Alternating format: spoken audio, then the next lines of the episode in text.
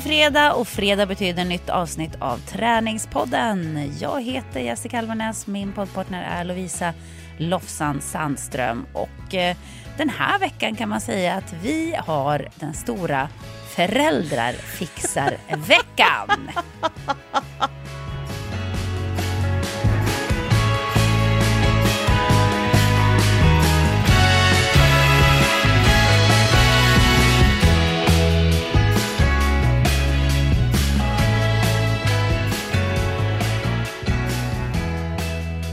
Livet Jessica, livet. Ja. Normalt sett så är det ju barnfixarveckan. Det är ju liksom året om skulle jag säga. Men just den här veckan så handlar det om att vi ska liksom eh, fixa för eller efter våra föräldrar kan man säga. Eh, ja. Och jag är lite stukad. Jag är trött som ett as, rent ut sagt. Jag sitter i en hotellsäng i Östersund just nu. En sån här jätte, jättestor kudde har jag bakom mig. Det är ganska skönt. Så det kan hända att jag liksom somnar under podden Lovisa för att eh, jag har bara sovit typ tre timmar, håller på att packa ihop eh, min mammas hem då i Östersund för att hon äntligen nu ska flytta till Stockholm. Men hon är ju väldigt orolig så att hon kan ju inte hjälpa till så mycket. Eller inte alls faktiskt. Så hon ligger liksom och pekar och berättar vad hon vill ha med nu och vad hon vill ha med sen när vi ska köra hit med ett flyttlass.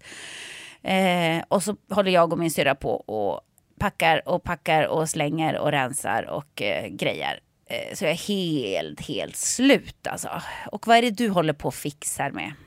Ja, jag ska åka med min syster. Alltså det här blir också så här äh, systerveckan. Ja. jag och min syster ska åka till Skåne, till Österlen och eh, skriva på papper för försäljningen av min pappas hus på Österlen. Vi har sålt huset och nu ska vi liksom skriva mäklarpapper, lämna över nyckeln och ta farväl av min pappas älskade hus. oh, hur känns det då? Är det uh, jag känner mig... Jag var där i februari. Eh, det, det, var... Jag åkte ner dit så jag ville se bara ett par dagar efter att min pappa gick bort. Jag ville se huset, jag ville förstå. Eh, han dog i, i det här huset, eh, som vi har förstått det. Eh, jag tog farväl då, eh, men för min syster så är det för, här hennes stora möjlighet till att ta farväl av huset. Hon gjorde tillsammans med mina andra syskon den stora, stora, stora rensningen och slänga, slänga skiten, eh, sälja av och så vidare, möbler och sånt. Eh, men jag känner mig ganska så mycket som så här, att hon och jag gör den här resan tillsammans. Och eh, när hon frågade mig så tänkte jag så här, titta i kalendern, kan jag få till det? Ja, det går, vi åker.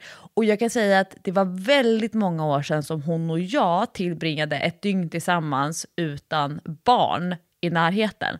Så jag, jag liksom kan känna att det är så positivt att hon och jag får ett eh, systradygn tillsammans. Så jag försöker liksom se på det på det sättet. Men det är så tillfredsställande, och det här känner du säkert igen Jessica, att checka av från projekten som måste göras. Alltså det här är så stort delmål i den här säkert två år långa processen att göra klart efter ett dödsfall. Så att det här är ett av två boenden eh, som vi får ordning på nu. Så skönt. Gud, alltså Jenny och jag tänkte faktiskt på det igår när vi höll på. Att eh, man faktiskt, innan man blir för gammal så att man inte kan längre, ska bara rydda upp i alla grejer själv. Så att ens barn inte behöver göra det. För att det, oh.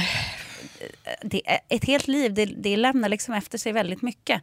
Oavsett om man har gått bort eller om man fortfarande lever och ska flytta. Liksom, och, flytta till ett boende, eh, vilket betyder mycket mindre plats, eh, mycket mindre egna möbler och, och sådär.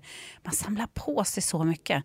Så nu, nu kör vi liksom hennes lilla lägenhet, men hon har ju ett förråd till lägenheten och sen har hon ett externt förråd som har stått ända sedan vi sålde vårt hus i Östersund. Och det är ju, ja, det är ju slutet på 90-talet liksom. Där är, står är det, det här din grejer. mamma vi pratar om ja, Jessica som har förråd? Jag vet. Så hon sa det också. Jaha, det här har du ärvt av mig. För min syrra är mer så här. Hon bara det här slänger vi, det här slänger vi. Och jag bara nej, nej. Och mamma bara nej, nej, det där ska vi inte slänga. Så vet, vi vill inte slänga något, vi är två små hamstrar och eh, Jenny bara bort, bort, bort, bort, helt Det är så det måste vara, det är den dynamiken som måste finnas. Ja, men egentligen så, vi har faktiskt bestämt redan att eh, Jenny då ska åka upp med min andra syra Jonna som bor i Norge och göra färdigt hela lägenheten eh, nästa vecka eller veckan därpå. Och jag får se, men just nu känns det inte som att jag kommer att åka med då. Utan jag kanske fixar för mamma på plats i Stockholm istället när de är borta. För då får de bara... Nu har jag fått vara här och, och se vad jag absolut inte vill att de ska slänga. Och sen får de bara köra hårda rensen liksom. Det är nog bättre du, att du jag var den som ser. pimpar eh, det nya boendet istället. Ja, exakt. Piffar. Det har vi ju redan försökt göra lite grann. Vi hade ju också kaoset, du vet.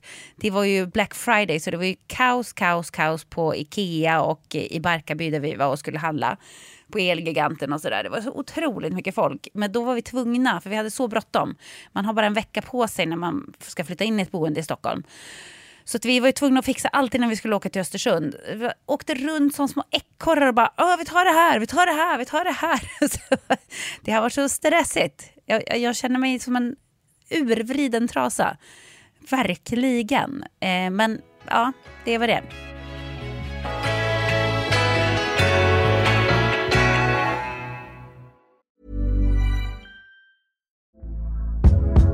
Hey there, it's Michelle Norris. I'm host of a podcast called Your Mama's Kitchen. When I travel, I'm usually looking for a way to find a taste of home when I'm not at home. And one of the things I love to do when I am at home is entertain. And Airbnb allows me to do that. When I was in California recently, I rented a house that had a great kitchen. And when we were sitting around the table, we we're all thinking, we're in someone else's house. Someone could be in all of our homes as well. If you have a home, but you're not always at home, you have an Airbnb. Your home might be worth more than you think. Find out how much at airbnb.com/slash host. Mom deserves the best, and there's no better place to shop for Mother's Day than Whole Foods Market. They're your destination for unbeatable savings, from premium gifts to show-stopping flowers and irresistible desserts. Start by saving 33% with Prime on all body care and candles. Then get a 15-stem bunch of tulips for just $9.99 each with Prime. Round out Mom's menu with festive rosé, irresistible berry chantilly cake, and more special treats. Come celebrate Mother's Day at Whole Foods Market. Jag försökte komma igång och träna i alla fall. Jag har varit en gång hos Andreas och eh, hade världens träningsvärk i benen efter det. Så att vi är på god väg att bli starka i benen kan jag säga. Eh, och sen har jag faktiskt lyckats springa en gång på löpandet på gymmet. Och det gick bra. Det var inga problem. Åh. Vet du vad skönt det var? För då kände jag så här, men gud, nu kan jag liksom köra lite konditionsträning också. Så behöver jag inte helt eh, vara under isen när jag tänker försöka spela basket igen efter jul. Så det var jätteskönt. Jag sprang allmänhetsintervaller, eh, var, blev supertrött och, och flåsade som en blåsbälg och hade noll kondis. Men det var ändå så skönt efteråt. Bara yes, gött. Så tillfredsställande. Och att få känna sig kapabel. Ja, verkligen. Och vet du vad jag ska göra idag? Nu när vi har packat liksom färdigt för dagen. Och det är det sista vi kommer hinna göra för imorgon ska vi resa med henne då. Men jag har blivit uppgraderad på hotellet, väldigt härligt, till en svit. Och jag har en egen bastu på rummet. Åh, when in Norrland. Ja, så jag kommer, när jag är färdig idag, då blir det liksom knäcka en corona, sätta mig i bastun och så bara så här, puh, det var i alla fall en liten bit avklarad. Och det kommer vara väldigt, väldigt skönt. Lägga en ansiktsmask, skrubba benen. Ja, nu hade jag inte jag med mig något sånt vet du. Så det blir Du hinner sån- in på H&M. Du hinner in. ja, jag kanske får unna med det helt enkelt. Men du har, ju, du har ju haft en intensiv vecka, eller hur? Alltså, det, det känns som att jag måste säga upp mig från mitt daytime jobb. jag har fullt sjå med att testa mig. Och, nej men alltså, vad har jag försatt mig i?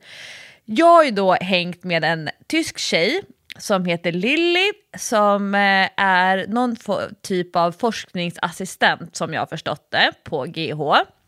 Och hon eh, är den som genomför alla tester på knän. Hon är värsta proffset på den här mycket, mycket märkliga maskinen som jag pratade om i förra veckans avsnitt. Isomed 2000 heter den.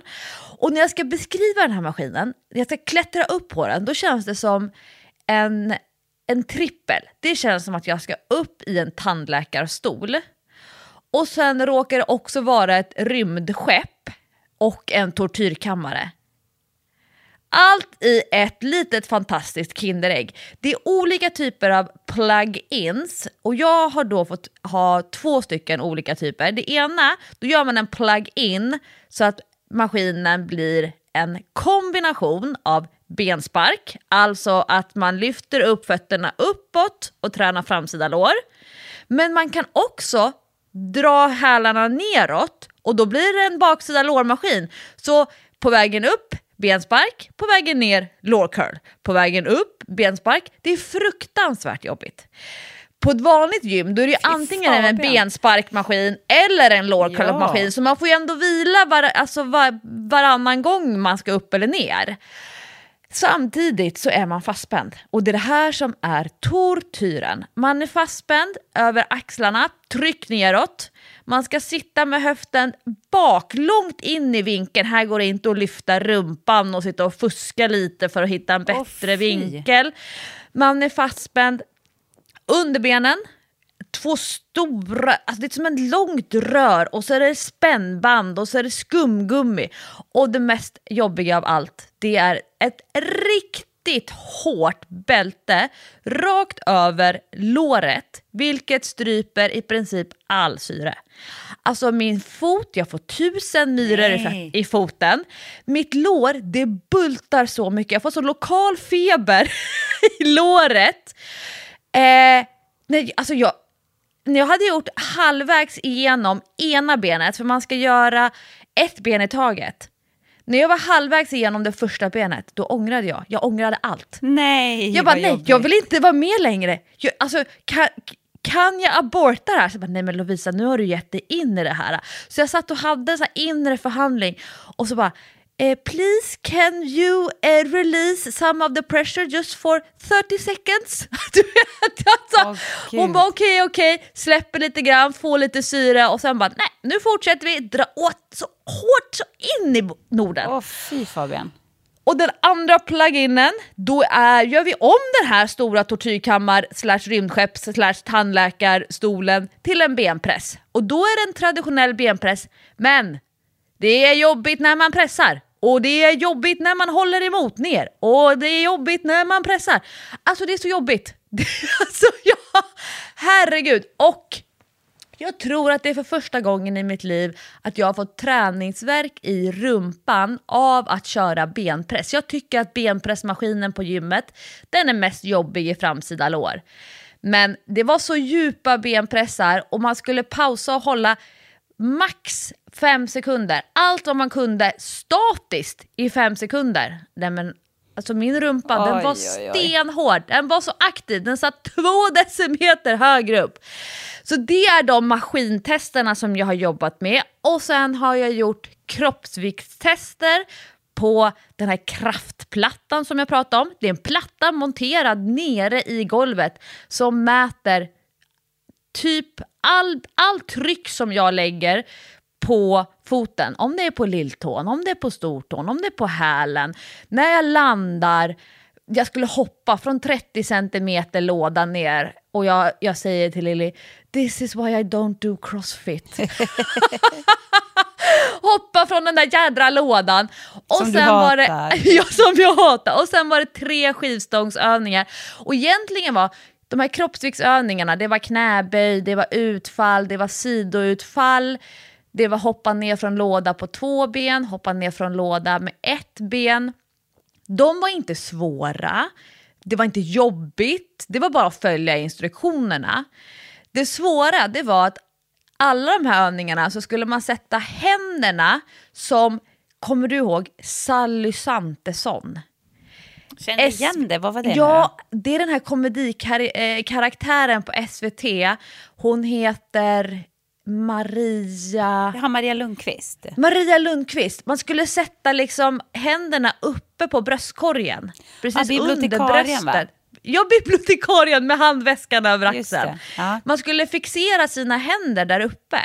Så att händerna skulle vara fixerade runt revbenen på sidan av kroppen och samtidigt då hoppa 30 sek- eh, centimeter ner från en sån här liten pallplint, randsov, som man hade och har i idrottshallen i skolan. Landa ljudlöst. Hon bara, eh, Lovisa, du kanske kan försöka landa lite mer på främre delen av foten och inte så mycket på hälen. Barfota. ja, alltså som en elefant. Landa i 90 grader, blickstilla. Oj! Och sen på kommando ställa sig upp. Allt var på kommando så jag var tvungen. Här gick det inte att zooma ut i sin hotellsäng och tycka, tänka sig jag slumrar en stund utan allting var på kommando. Ready? Three, two, one, go! Baboom! Jag landar. Upp! Jag sträcker på mig. Step down. Kliver av plattan. Oj! Och det var, Eh, det var det svåra, att ha händerna fixerade, landa i 90 grader, blickstilla, inte parera med armarna. Att, och 90 grader barfota i en enbenslandning, det var svårt. Och sen upprepa allting på höger sida. De här tre skivstångsövningarna, de var inte så tunga. Det var hyfsat lätta vikter. Det var knäböj med stången bakom, frontböj med stången framför och frivändningar. Det var liksom så, och då tänkte jag så här, jag bara, men det här är ju, vadå att man måste ta en och en halv gånger kroppsvikten i knäböj, det här var ju inte så jobbigt. Men sen när jag var i de här maskinerna, jag bara, det finns ingen normal, vettig, vanlig människa som står ut med det här. Jag tycker att jag är så tålig träningsmässigt, kan pressa mig ganska hårt, men om jag bara, nej jag vill härifrån, jag måste, jag måste lämna lokalen. Gud, det låter helt vedervärdigt alltså. Allting. Det var det. Och jag frågade så jag bara, står människor ut med det här? Och då viskade hon, hon bara, det finns en person här på labbet som jobbar här som var tvungen att lämna maskinen. Jag bara okej, pew, för då förstod jag att det inte bara var jag. Eh, jätteintressant, men då berättade jag för henne så här, ja men jag tycker att det är kul med tester, jag tycker att det är roligt att eh, ibland några gånger om året göra någonting som är lite mer extremt. Och så berättade jag att jag hade berättat för dig att jag ville göra eh, ett konditionstest så småningom. Hon bara, eh, vet du, vi jobbar med en eh, löparstudie här på GH. Och, och så började hon berätta om det här och så kollade jag upp det. Men då visade det sig att få vara med i den här stora studien, då, det här, nu låter det här lite extremt, jag måste kolla upp, eller så kan man göra det om man lyssnar nu på Träningspodden. Ett, man ska eh, springa 30 kilometer i veckan. Okej. Jag ligger på 18, så där okej. missade jag liksom första grundkriteriet. Nummer två, om man var kvinna, då skulle man springa milen under 40 minuter. Ja, okej. Och då blev jag så här nyfiken, så här, det här kan ju någon eh, träningspodden-lyssnare få kolla upp nu. Hur många på Tjejmilen är under 40 minuter? Ja, det är inte jättemånga va? Det är väl ett hundratal kanske. Så då så här, ah fasen också, bommade på den. Men sen är jag, jag har ju varit där varannan dag nu i över en veckas tid. Och när jag kom tillbaka då, eh, en annan dag, då sa hon, vet du Lovisa, jag har pratat med eh, min kollega och de gör en pilotstudie för den här stora studien. Och där kan du vara med. Jag bara, Ah, så då ska jag få göra tre tester. Ett, jag ska göra ett VO2 max-test, alltså Oh, springa med mask på löpan, alltså in i väggen. Man Oj, vad liksom kul! Till 100% och det har jag ju inte gjort. Nej men jag var väl kanske 17-18 år senast jag gjorde det. Vi pratar 20 år sedan och när jag hör mig säga det till de här forskarna, jag bara, ah, det var, jag var väl typ 17-18 och de bara, oh det här blir intressant. Då kommer de också ta laktatprov. Det är blodprov så man tittar mjölksyranivåer i eh, blodet på olika nivåer, eh, på, alltså intensitetsnivåer. Och jag ska få göra, håll i dig nu Jessica, ett löpekonomitest med de nya superhemliga superskorna. Va? Vad är det för skor? De här elit, elit, elitlöparskorna som inte går att köpa där skomärkena eh, skickar sina högproducerade superteknologiska kolfiberskor och så vidare. De skickar dem till laboratorierna runt om i världen. Skorna testas och sen så försöker man hitta belägg och evidens för vad får man påstå? Hur mycket snabbare, hur mycket bättre löpekonomi får man med de här skorna? Oj, vad coolt! Och, du vet, jag, bara, och jag har ju råk, alltså jag har råkat tjuvtitta. De sa bara Lovisa du får inte titta in här. Men alltså, det finns en hylla med kanske 24-26 par skor i olika märken jag kan inte säga vilka märken det var, men där de här skorna står uppradade för oh, laboratoriemätningarna. Oh, äh, men alltså, vilken och, grej!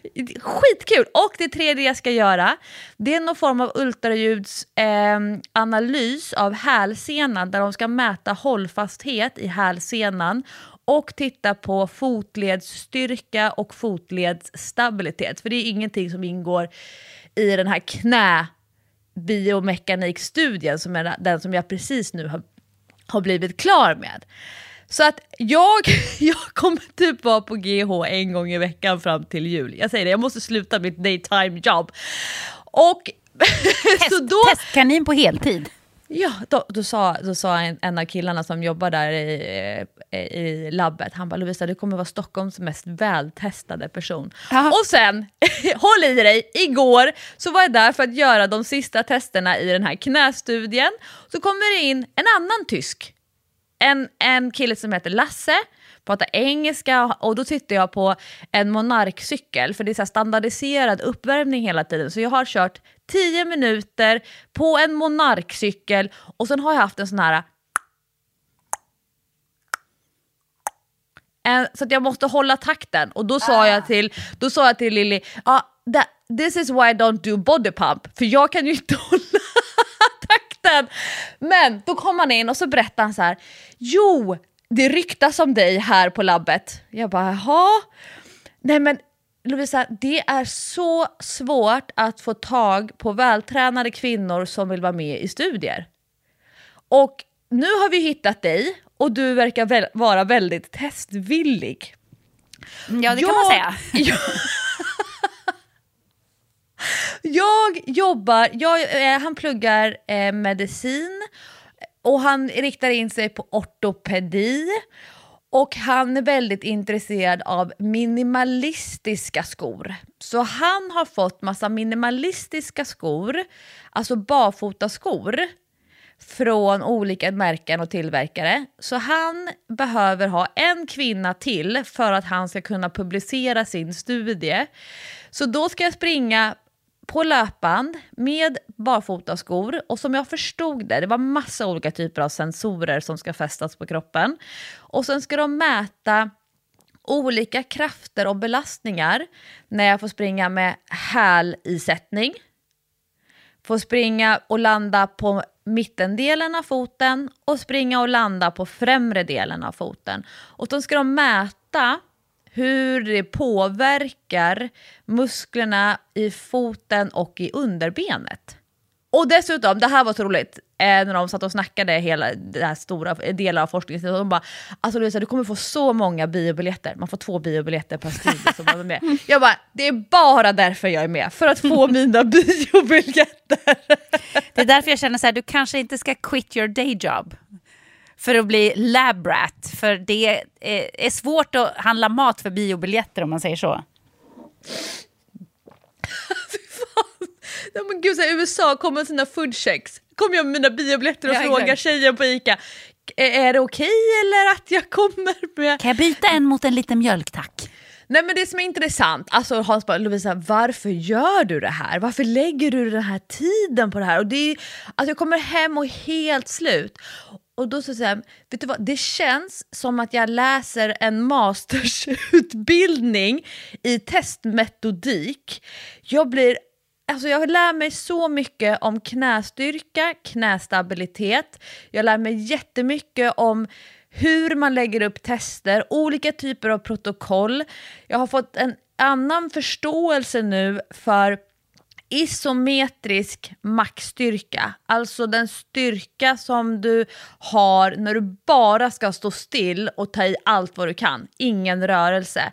Det är jättesvårt att få till i ett vanligt gym. Jag har fått en, en ökad förståelse för olika typer av vinklar, till exempel när man kör sittande lårcurl eller liggande lårcurl som är ju en riktig sån här sendragsövning. Det är så många som får sendrag i vaden eller sendrag i baksida lår. Eh, olika typer av vinklar. Var är man starkast? Varför är man starkare i en viss vinkel? På ett, på ett sätt som är den är, det är så det är enormt hög nivå, all den här datan. Och jag frågade Lille första gången, jag måste ju mingla såklart, jag måste ju för, lära känna den här personen och förstå varför har du flyttat från München till Stockholm och så hänger du runt i det här labbet och sitter och analyserar jätteavancerad data matematiskt. Och då frågade jag henne, är du här för matematiken eller är du här för idrotten? Och då sa hon, nej, sport och idrott, det är min, min grej. Eh, den här svåra matematiken, den kommer liksom från sidan. Och, och det blir lite sådär, eh, det blir kul för hjärnan. För att ofta när man träffar människor som är jätteintresserade av sport och idrott, Alltså inte för att basha en hel grupp, jag kommer med mina fördomar nu, men de är ju sällan de vassaste matematikerna, eller? Ja, jag vet inte om jag håller med där. Jag tycker mycket med idrott är ju matematik. Liksom. Om du håller på på en högre nivå. Kanske inte om du bara är motionär, men på en högre nivå är det mycket som du ska räkna ut. Liksom. Vad kommer jag det här att ge för resultat? Svårt. Det är ju matte på något sätt. Ja, men när jag läste biomekanik, alltså jag, jag tror faktiskt att jag inte riktigt greppade. jag tror att jag hade lite tur när jag klarade de kurserna om jag ska vara ärlig. Men det är kul att förstå vad som driver de här människorna. Eh, de vill kunna undervisa på längre sikt, de vill kunna göra egna stora studier, de vill kunna föreläsa på konferenser. Och de är väldigt tidigt i sin karriär. Det här med att flytta från från Tyskland till Sverige. Och hon berättade att nej, men vi står liksom utanför eh, systemet, så de kan inte söka studentlägenheter eh, via Stockholms studentbostäder. De måste lösa sina boenden själva, de har inget nätverk. Men då visar det sig att en av dem, jag frågade så här, men hur, liksom, hur står sig Sverige, hur står sig GH internationellt? Vad har vi för typ av rykte när det handlar om idrottsforskning? Och då sa de, ja, men när GH har en ganska så ny, ny stor laboratorieverksamhet. De har byggt ut och renoverat och har fått liksom en, en, en, hög internationell standard. Men hon sa också att den stora attraktionskraften eh, på GH, det är tydligen Tony Arndt som är den som ofta uttalar sig, när det är tidningsartiklar om de här nya superskorna, när det är så här, liksom, när man tittar på hur det kommer sig att folk, eh, de här eliten, springer snabbare och snabbare, liksom, vad är det för faktorer som ligger bakom, då är han en av dem som uttalar sig ofta. Så han attraherar tydligen många internationella ehm, eh, studenter som vill komma till GH, GH för att jobba med honom. Och det var ju så här härligt, liksom att tänk att vara en sån person som kan som attraherar människor från halva jordklotet. Ja, eh, verkligen. Gud vad jag tänker på när du är, faktiskt är på GH, att jag hit, rotade i min mammas lådor igår och hittade just eh, olika diplom från GH, för hon är ju nämligen utbildad där. B Nej, både simlärare och idrottslärare. Så att, eh, det var ju lite spännande. det var ju ännu en koppling till GH. Och hon minns det med värme, kan jag säga. För hon är verkligen så här, ja, jag har ju bott i Stockholm. Jag har pluggat i Stockholm, vet du. Och jag var kvar där ett år. Och då, hon tyckte det var en kanontid.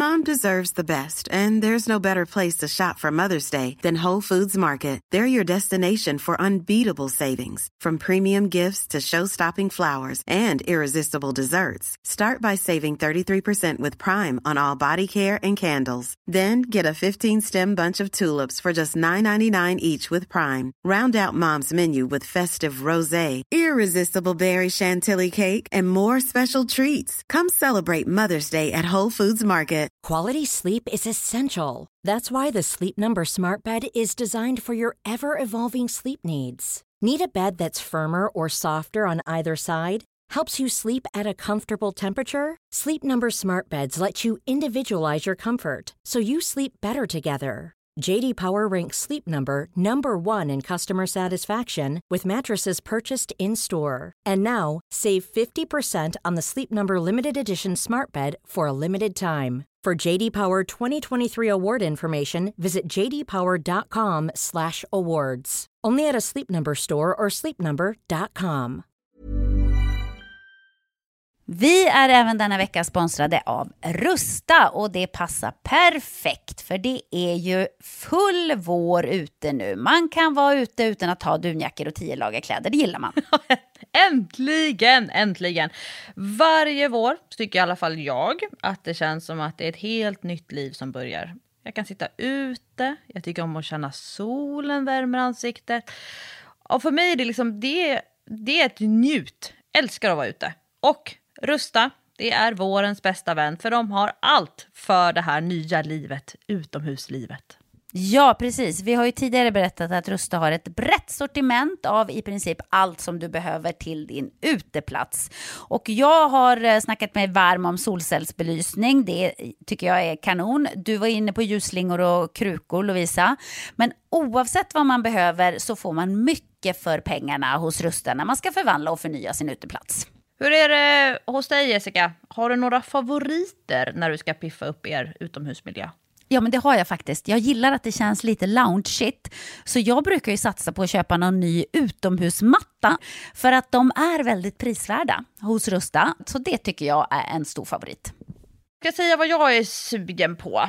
Berätta. Jag tycker ju att det är bra att ha kuddar som man inte behöver ta in. Det står absolut på min lista för den här våren. Ja. Ja. Det ska vara lätt att ta sig ut. Kuddarna ska bara ligga där, redo att ta emot den. Ja, man älskar sånt som man inte behöver plocka ut och in.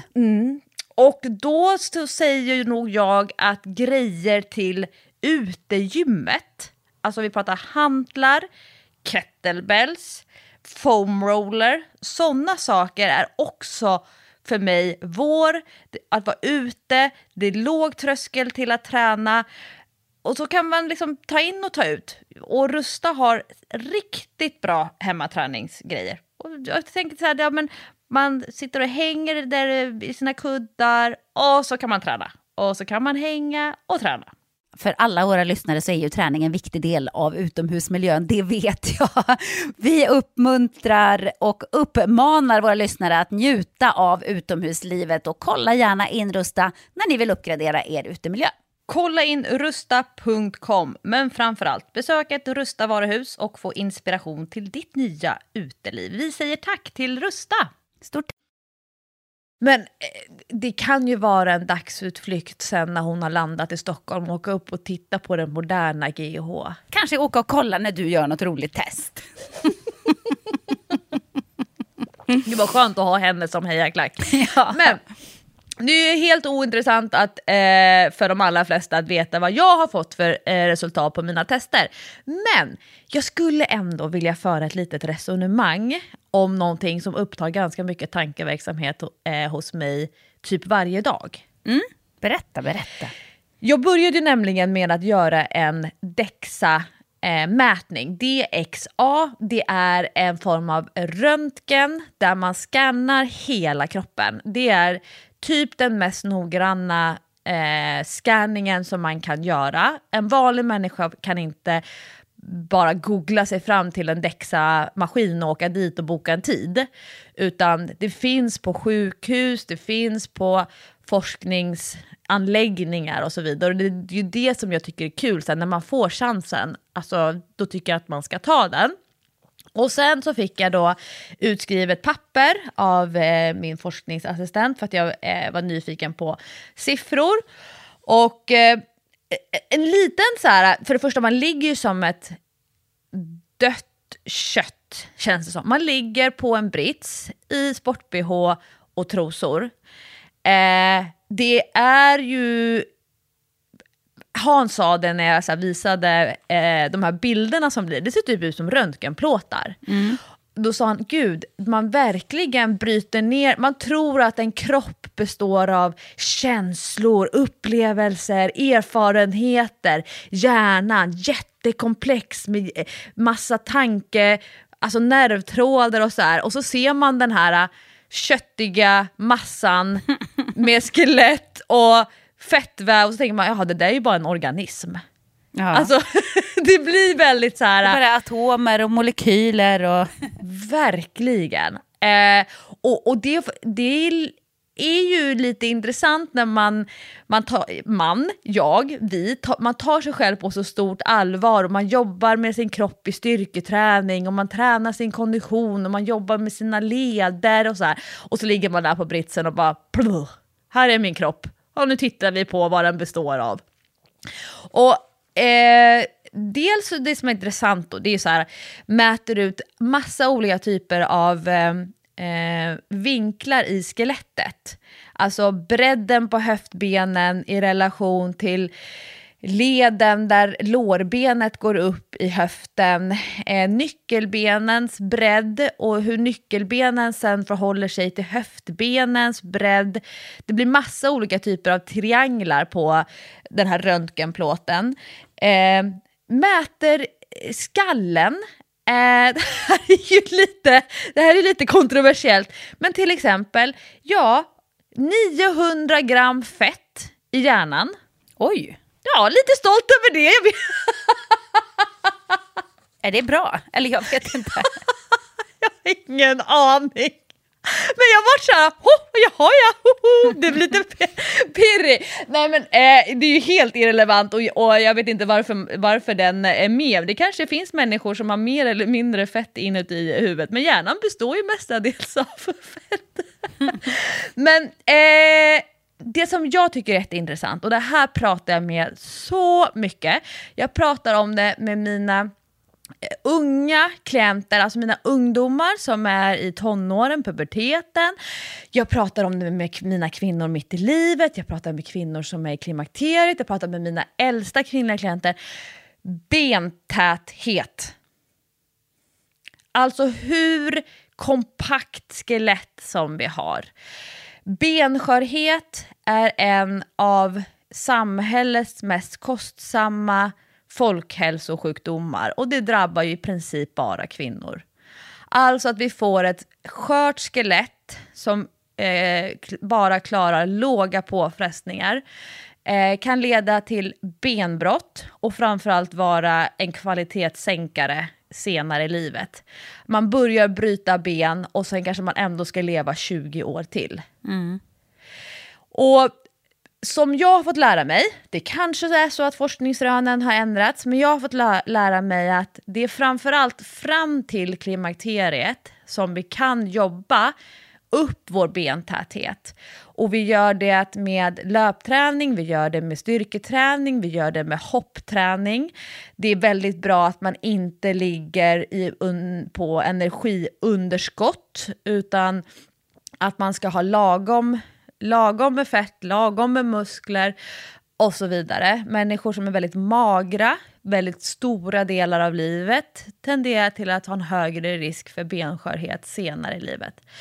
Och då vart jag lite mallig, då går jag runt och skryter. Det visade sig nämligen att eh, jag har ett av de högsta värdena som man kan mäta i bentäthet. Oj! Ja, och det har faktiskt blivit en viktig, eh, en viktig motivation för mig. Det påverkar ju, eh, minskar risken för stressfrakturer. Alltså att man klarar av att träna mycket utan att få stressfrakturer i fötter och underben till exempel. Men jag har kvinnor i min släkt och kvinnor eh, nära mig som har eh, problem med benskörhet. Och det är ett jävla pissigt sätt att behöva leva, för det påverkar vardagen. Man kan helt enkelt inte göra sånt som man vill göra för risken av att än en gång ramla och bryta höften eller Mm. bryta underarmen och så vidare. Så det var jag lite mallig för. Men Vad- det som jag skulle... Ja, berätta. Nej, nej, nej. Jag bara tänkte att det är ett skönt besked att få. Du vet, jag gjorde ju det där ehm, gentestet. Ja. Man kollar sina gener. Eh, och eh, jag hade ju också, eh, i mina gener så ha, hade jag då väldigt, vad kallar man det, hög bentäthet. Alltså att, Ja, alltså starka då är det ben. bra. Ja, Ja, exakt. det är bra. Och jag har ju heller aldrig brutit något. Inte ens nu när jag trillade av den här hästen och, och trillade rätt på nyckelbenet.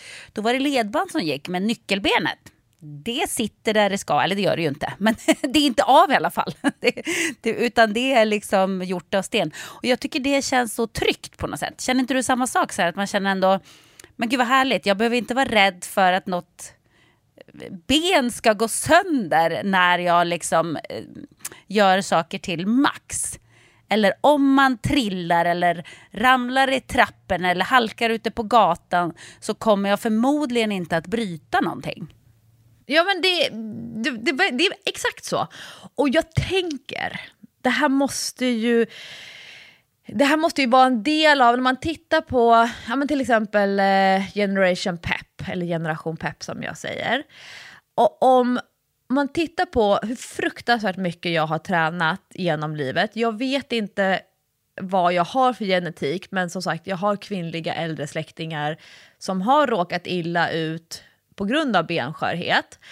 Men om man okej, titta, alltså, en individ som tränar jättemycket och har gjort det hela sitt liv, eh, och då, då ser man att det är jättehög bentäthet. Men om man tittar då på alla de ungdomar som är unga idag, som aldrig belastar skelettet, Usch. nu, vad händer då om 60 år? Nej, jag kände att jag fick ont i magen nu. För alla ungdomar. Ja, och det är ju sjukt låg motivationsfaktor när man är 15. Verkligen. Att man så här, det är viktigt att tänka på hållfastheten i sitt skelett. Nej men alltså det, det gör man ju inte. Tyvärr. Men det kommer vara en avgörande faktor för livskvaliteten senare. Åh, gud. Måste ut, eh, slänga ut ungarna direkt känner jag. Nej, men det, det, det är ju det där, man har så otroligt svårt med perspektiv när man är ung. Det går inte att tänka sig att en dag kommer jag bli gammal. Alltså det går inte. Man tycker att de som är gamla är bara, det är som en annan ras av människor. Det är liksom den gamla rasen. Men dit hör inte jag, för jag är den unga rasen. Gud vad skönt, kommer aldrig att bli som dem. Det tänker man ju verkligen när man är ung. Man kan ju inte någonstans, det finns ju liksom inte att man, man kommer att bli, bli svag och, och gammal och börja skada sig och få ont liksom. Nej. Och jag, jag har faktiskt jättekul. Det har blivit så mycket mer föreläsningar för mig nu igen. Det är fortfarande en hel del online-föreläsningar. Ehm, men det, jag har också varit ute och, eh, på företag och på organisationer och sådär och föreläst. Och då var jag på eh, försäkringsbolaget Folksam förra veckan.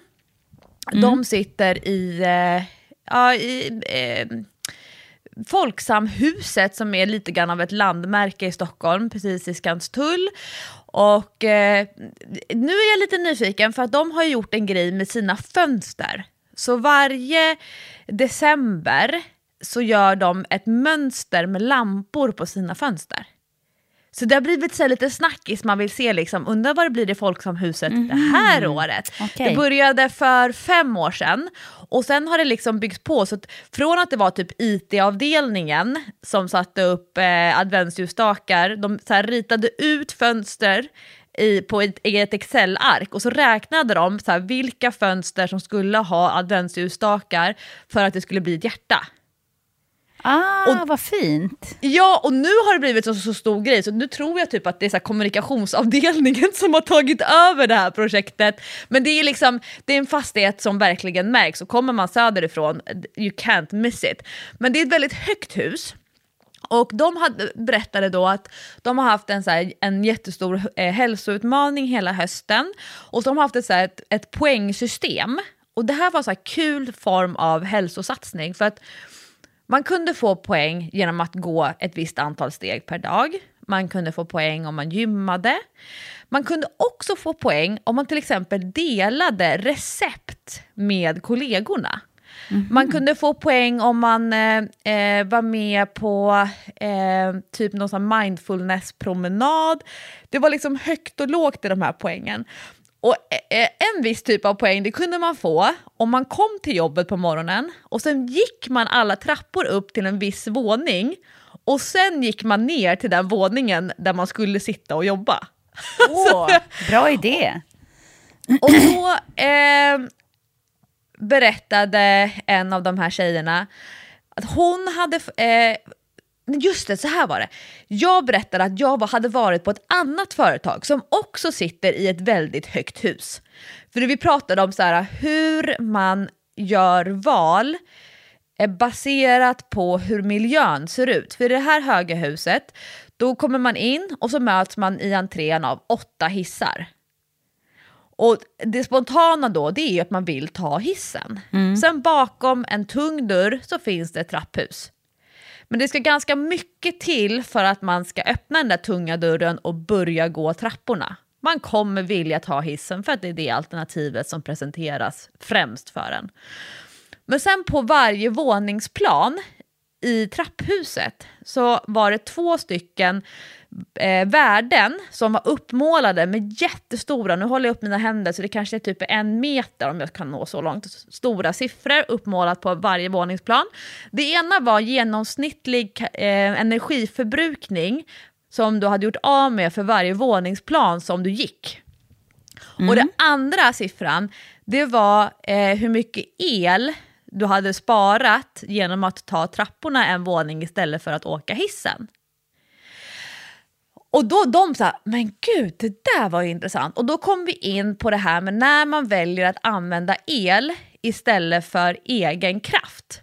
Och då berättade hon på Folksam att hon hade gjort en regel för sig själv att hon fick aldrig använda dörröppnaren, den automatiska dörröppnaren, om hon kunde öppna dörren med egen kraft och hålla upp dörren dessutom för den som kommer bakom. Så nu har det här blivit en grej för mig att så här, okej, okay, nej men Lovisa, inga mer dörröppnare utan jag ska sträcka fram handen, trycka ner handtaget, dra upp dörren mot mig, hålla upp dörren för den som kommer bakom. Så kan den, om den upplever att den behöver använda den automatiska dörröppnaren för att dörren ska hålla sig öppen.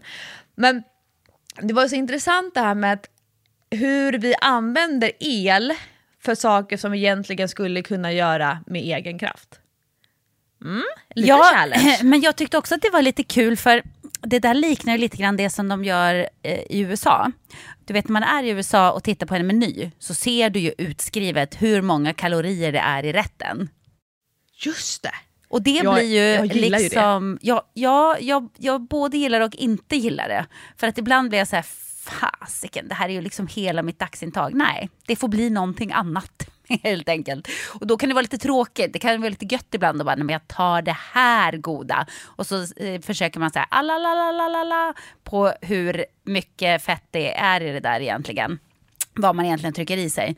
Eh, men på något sätt så är ju det också eh, ett sätt att medvet, vad säger man, medvet medvetandegöra. medvetandegöra.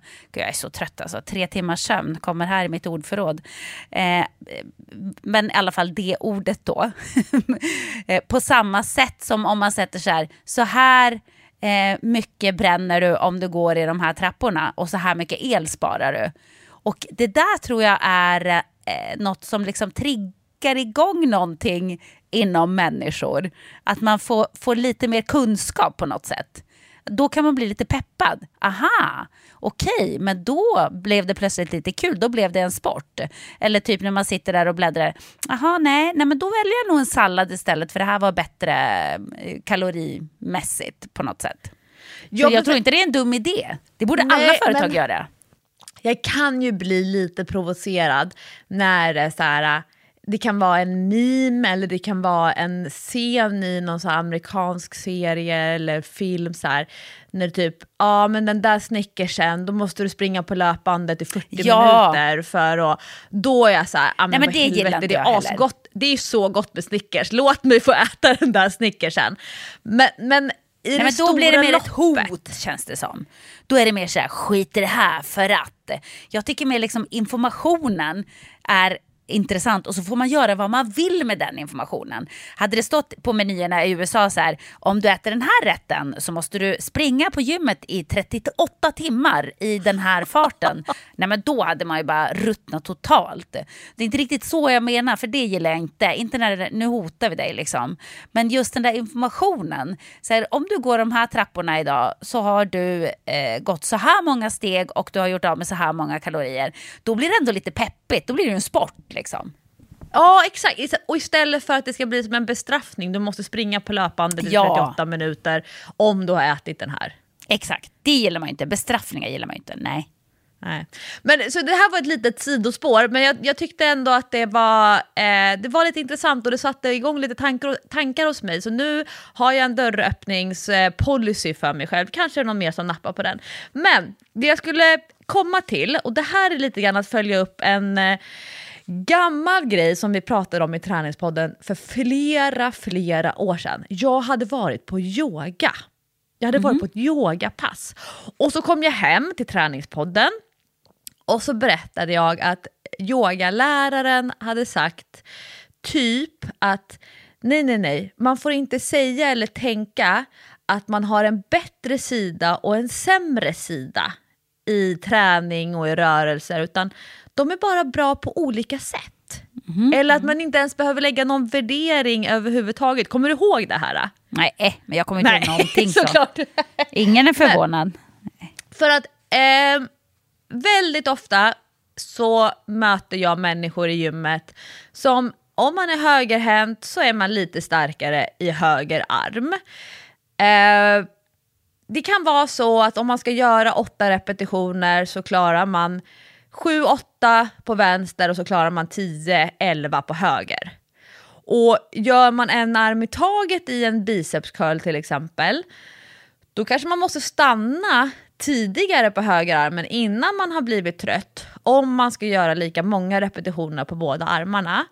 Eller så kanske man väljer att ha en tyngre vikt på höger så att det ska bli lika många repetitioner i slutändan på höger och vänster arm. Och i knäböj till exempel eh, så är det ganska många som har, när det börjar bli lite tyngre vikter så kan det bli som en lite slingrande teknik där man ser att höften förskjuter sig om man tittar bakifrån i sidled. Så att man kommer över med mer tyngd på det ena benet, då ofta det starkare benet. Samma sak i marklyft när man börjar komma upp i tyngre vikt. Och på enbensövningar, till exempel eh, utfall när man jobbar ett ben i taget eller split squat, ett ben i taget.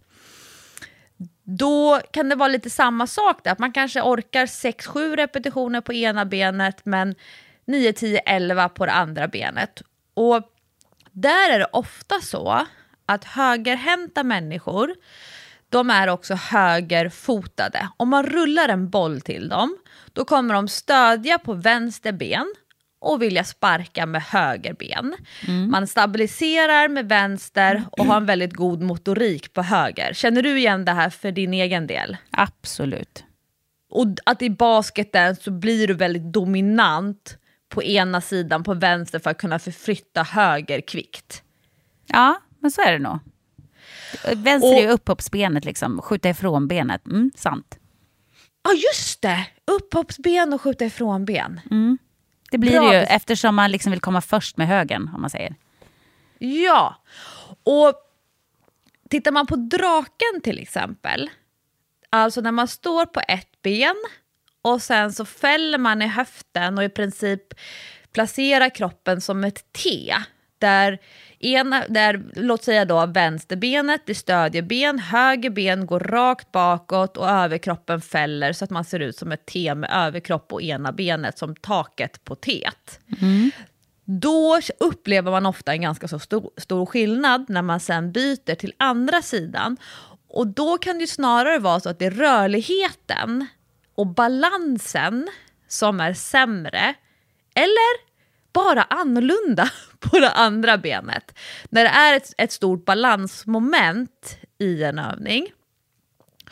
Och då har jag tänkt och trott eller resonerat att jag, i mitt fall då, jag är starkare på höger arm och jag tycker i spegeln att jag har större arm på höger.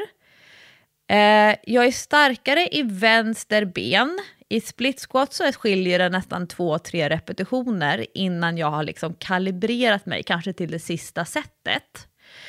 Men när jag nu gjorde den här DEXA-mätningen som är så himla noggrann och nu ska jag läsa lite innan till på mina papper. Då var det intressant att jag har, visst, jag har mer fett på höger arm men mer muskler på vänster arm.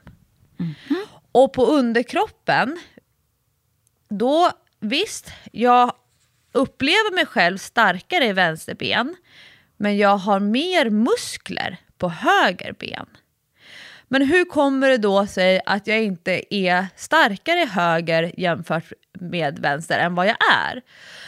Och många människor tror och tänker att de ska träna upp den svaga sida, att de ska bygga mer muskler på den sidan som är lite sämre i gymmet.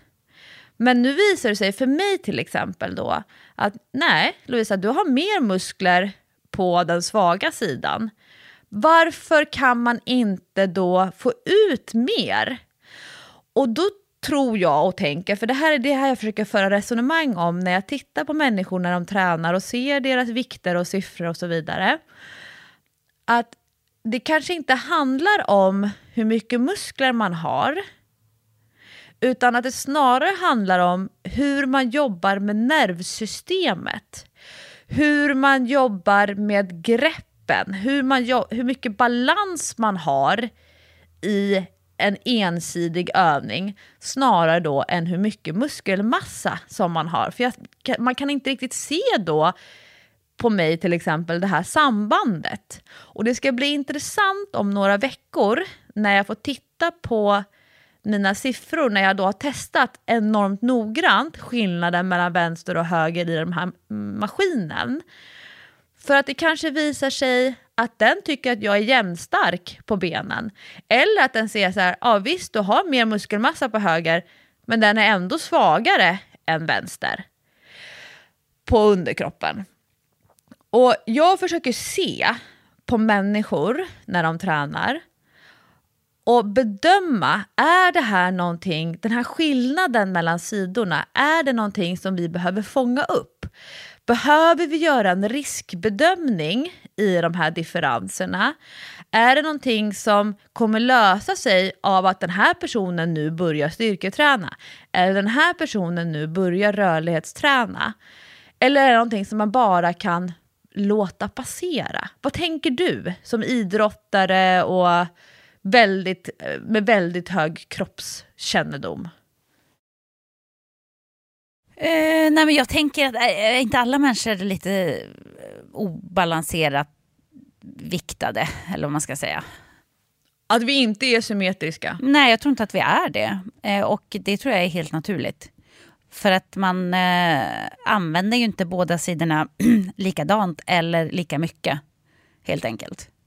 Eh, så att jag tror att det är helt naturligt, men det är säkert ganska bra eh, att jobba lite grann med sin svaga sida. faktiskt. Men jag kan tycka att det där är lite klurigt ibland när jag är på gymmet och ska köra med vikter och sådär.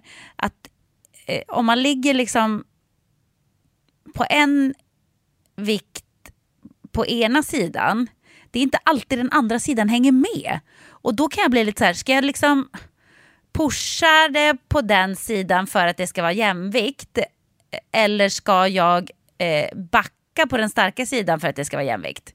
Så kan jag bli lite så här, ah, fan, jag hamnar i valet och kvalet där. Kan jag tycka att det är lite klurigt.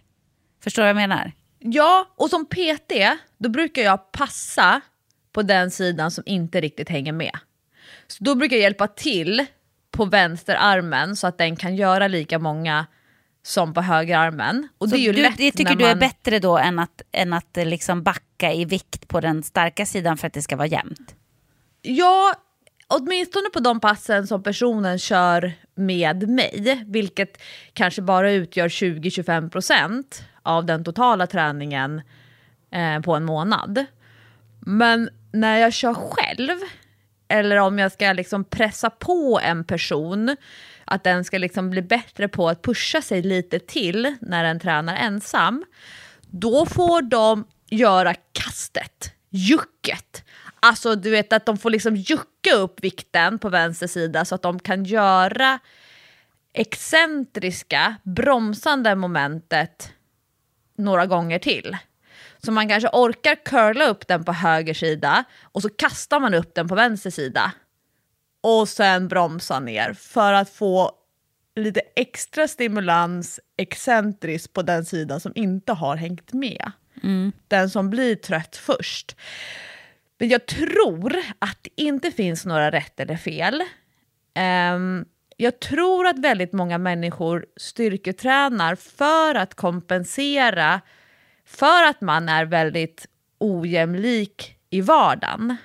Alltså att man styrketränar för att balansera upp all den här kanske högerdominanta aktiviteten som man gör under dagen oavsett om det handlar om att man sitter vid datorn med höger hand på musen eller att man bär barnet med vänster arm på vänster höft för att hålla höger hand fri hemma när man fixar med grejer.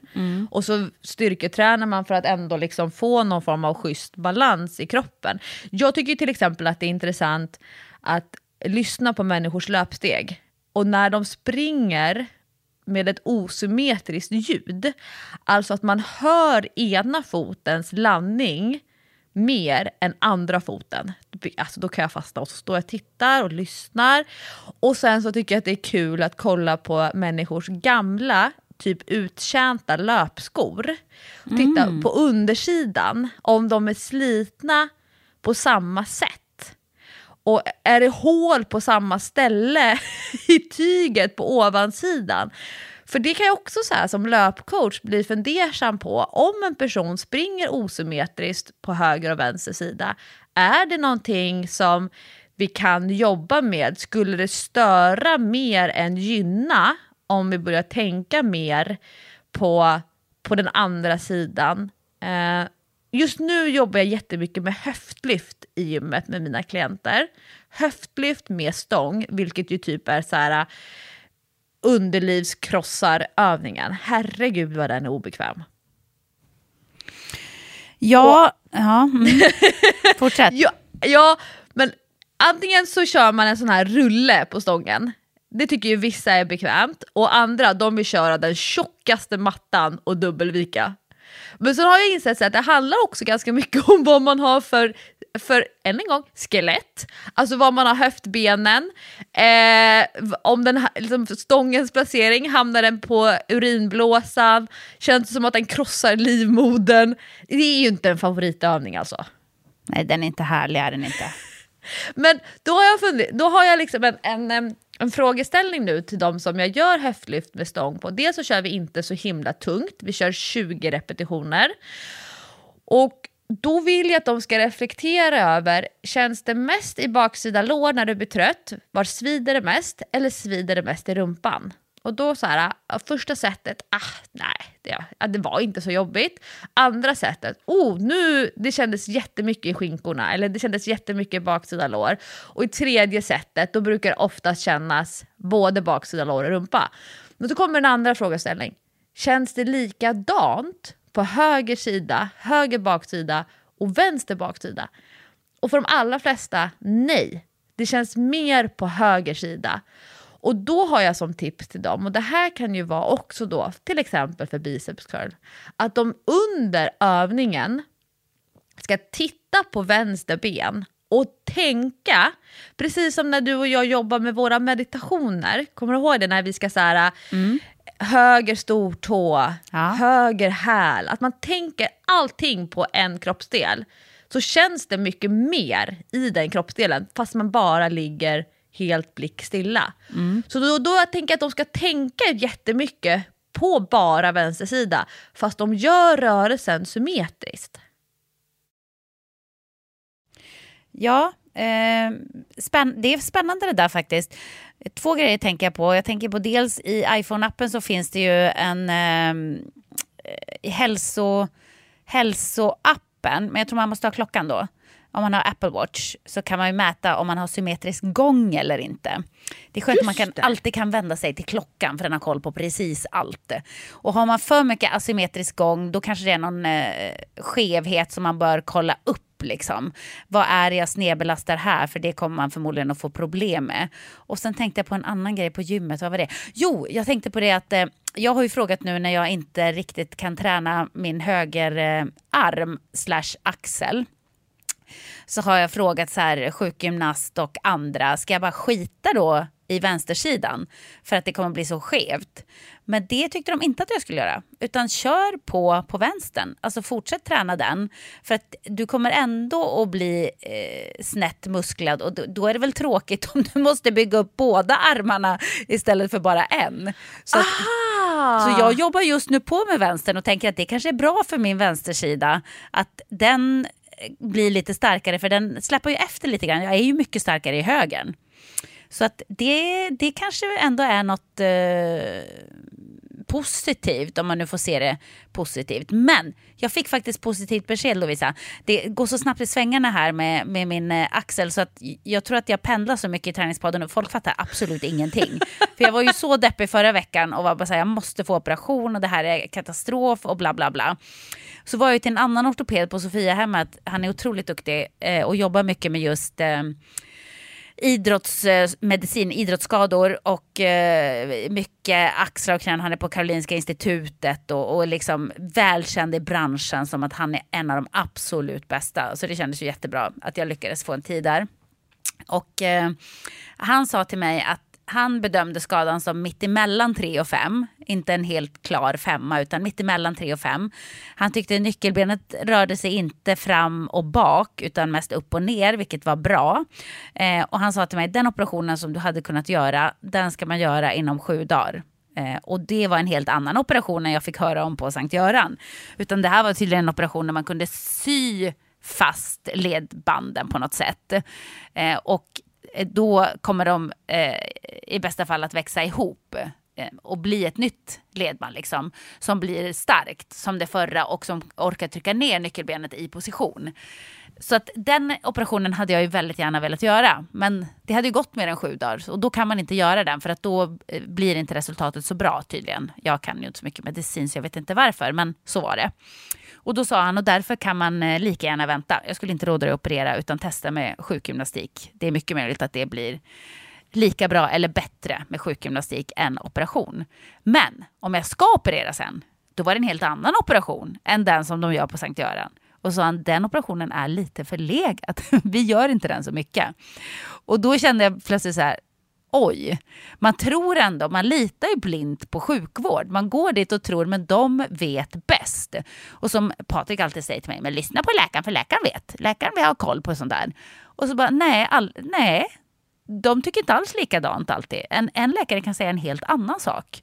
Eh, och de kan hålla på med olika operationsmetoder och om någon presenterar det som att det här är enda alternativet som finns så behöver det inte alls vara så. Då kan du gå till en annan läkare som säger något helt annat. Men nu har jag valt att lita på honom här. Eh, och han sa till mig, det som är trasigt i din axel, det är redan trasigt. Det kommer inte att läka ihop. Ledbanden som har gått av, har gått av, kommer inte att växa samman. Du behöver inte vara rädd för att göra någonting med axeln. Så det enda som avgör vad du gör, det är smärta. Får du för ont, skit i det då. Och, och eh, gör det inte ont, kör på. Och, och han sa också så här, du kan göra vad du vill. Alltså kontaktidrott, vad du vill. Eh, Men alltså det kommer ju att göra ont. Så att jag skulle rekommendera att du kanske väntar tre månader innan du spelar basket och sådär. Men, men eh, pallar du smärtan? Absolut. Kör på. För du kan inte ha sönder någonting mer. Det som är trasigt är trasigt. Och det, ja, men, och det var så skönt att höra. Och då var det precis som att, du vet jag har gått runt där med min axel som en liten glasbit för att det förra beskedet jag fick var ju var så stilla du kan för att du, eh, när du rör dig så drar du i det som läker eh, och river upp det hela tiden, det kommer ta mycket längre tid. Och så bara får man ett helt annat besked så här, nej men nej, det spelar ingen roll, börja med sjukgymnastik idag, du ska inte vara stilla med armen. Nähä! Och då var det precis som att nej men jag har lite mindre ont här nu faktiskt. För att jag hade gått runt och var så jäkla rädd om axeln. Du vet, så fort jag kände minsta lilla drag i den så var det så här, nej, nu drar jag upp det igen, nu drar jag upp det igen. Så att det, var, det var väldigt eh, positivt besked. Sen kanske jag måste operera i slutändan ändå. Det vet man ju inte. men på något sätt så behöver jag, nu behöver jag inte känna att jag måste jaga en operation. Utan nu var det mer så här, kom tillbaka i februari om du fortfarande har besvär. Eh, men jag tror, inte du, jag tror inte att du kommer att ha det. Men har du det så kom tillbaka då. Eh, så just nu är det väldigt positivt här kring min axel. Och jag har satt igång med lite sjukgymnastik och har liksom hopp om att det kommer bli bra. Men visst är det sjukt vad olika de kan säga. Ja, och det, det är ju det här som är alltså man måste själv känna att den planen som läggs upp är en plan som passar en själv. Och när ja. man har vant sig vid den tanken så är nästan det det skönaste. Att nu har jag en plan som funkar för mig snarare än att hatta fram och tillbaka eller att inte vara övertygad själv om att det här är rätt väg för mig att gå. Nej men precis, och, och när man då landar i att eh, ja, men det här känns bra, det, det här är ändå en plan som jag gillar då, då känns det skönt. För det, han sa också så här, min ridlärare vägrar låta mig hoppa innan läkarna har sagt att det är okej. Okay. Så då frågade jag honom då, när kan jag hoppa igen? Är det farligt för mig att ramla av? Och det var så jävla skönt svar. Han bara, ja, om du ramlar av så kan du få en ny skada. Men den här, och det kommer, det kommer att göra ont, men den här skadan som du har nu, den kommer inte bli värre av det. Men du kan ju få en ny skada, absolut. Det kan man ju alltid få när man ramlar av. Men jag tycker du kan hoppa när du känner att det känns bra. Och det var krass! Ja, okej, okay, det var väldigt krasst. Ja, du kan ju skada någonting annat typ. Men, men det här, det är vad det är. Ja, it is what it is.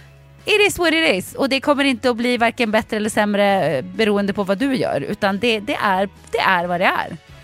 Och det är också någon slags skön acceptans i det. Så här bara, ja, okej, okay, oh. de växer inte ihop. Så här är det. Och också det här, nej men den där knölen kommer du ha kvar. Så där kommer du se ut. Man bara, ja, okej, okay, ja, nej men då är det väl så då. Vi kör på det. Åh gud, vi håller tummarna Jessica. Jag vill så gärna att det ska bli bra för dig. Det vill jag med Lovisa. Det har eh, varit mycket den här hösten nu, alltså, eller den här hösten, den här november. Hur kan det ens hända så mycket på en månad som det har gjort för mig den här november? Jag vet inte. Men jag är less på det. Jag vill gärna ha ett händelsefattigt liv med rutiner nu. Tack, jag tar gärna tillbaka det. Ögonaböj. ja, och nu är det dags avsluta veckans avsnitt av Träningspodden. Nu ska vi kavla upp ärmarna och ge oss ut på uppdrag. Nu kämpar vi Lovisa. Kämpa ni andra också. Kör hårt. November är när ni lyssnar på detta slut! Tack och lov! Det har varit en riktig pissmånad. Men nu kastar vi oss in i julmyset hörni. Ha nu en riktigt härlig helg så hörs vi igen om en vecka. Puss och kram! Hejdå!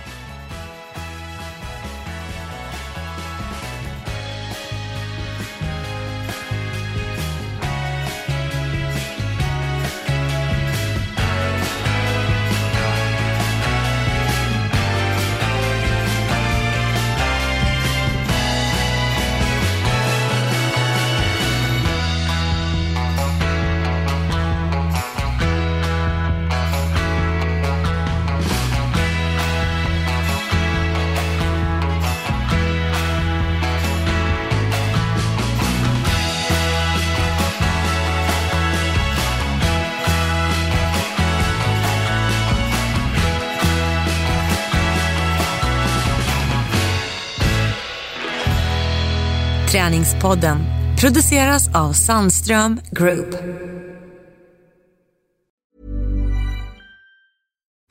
Deserves the best, and there's no better place to shop for Mother's Day than Whole Foods Market. They're your destination for unbeatable savings, from premium gifts to show-stopping flowers and irresistible desserts. Start by saving 33% with Prime on all body care and candles. Then get a 15-stem bunch of tulips for just $9.99 each with Prime. Round out Mom's menu with festive rosé, irresistible berry chantilly cake, and more special treats. Come celebrate Mother's Day at Whole Foods Market.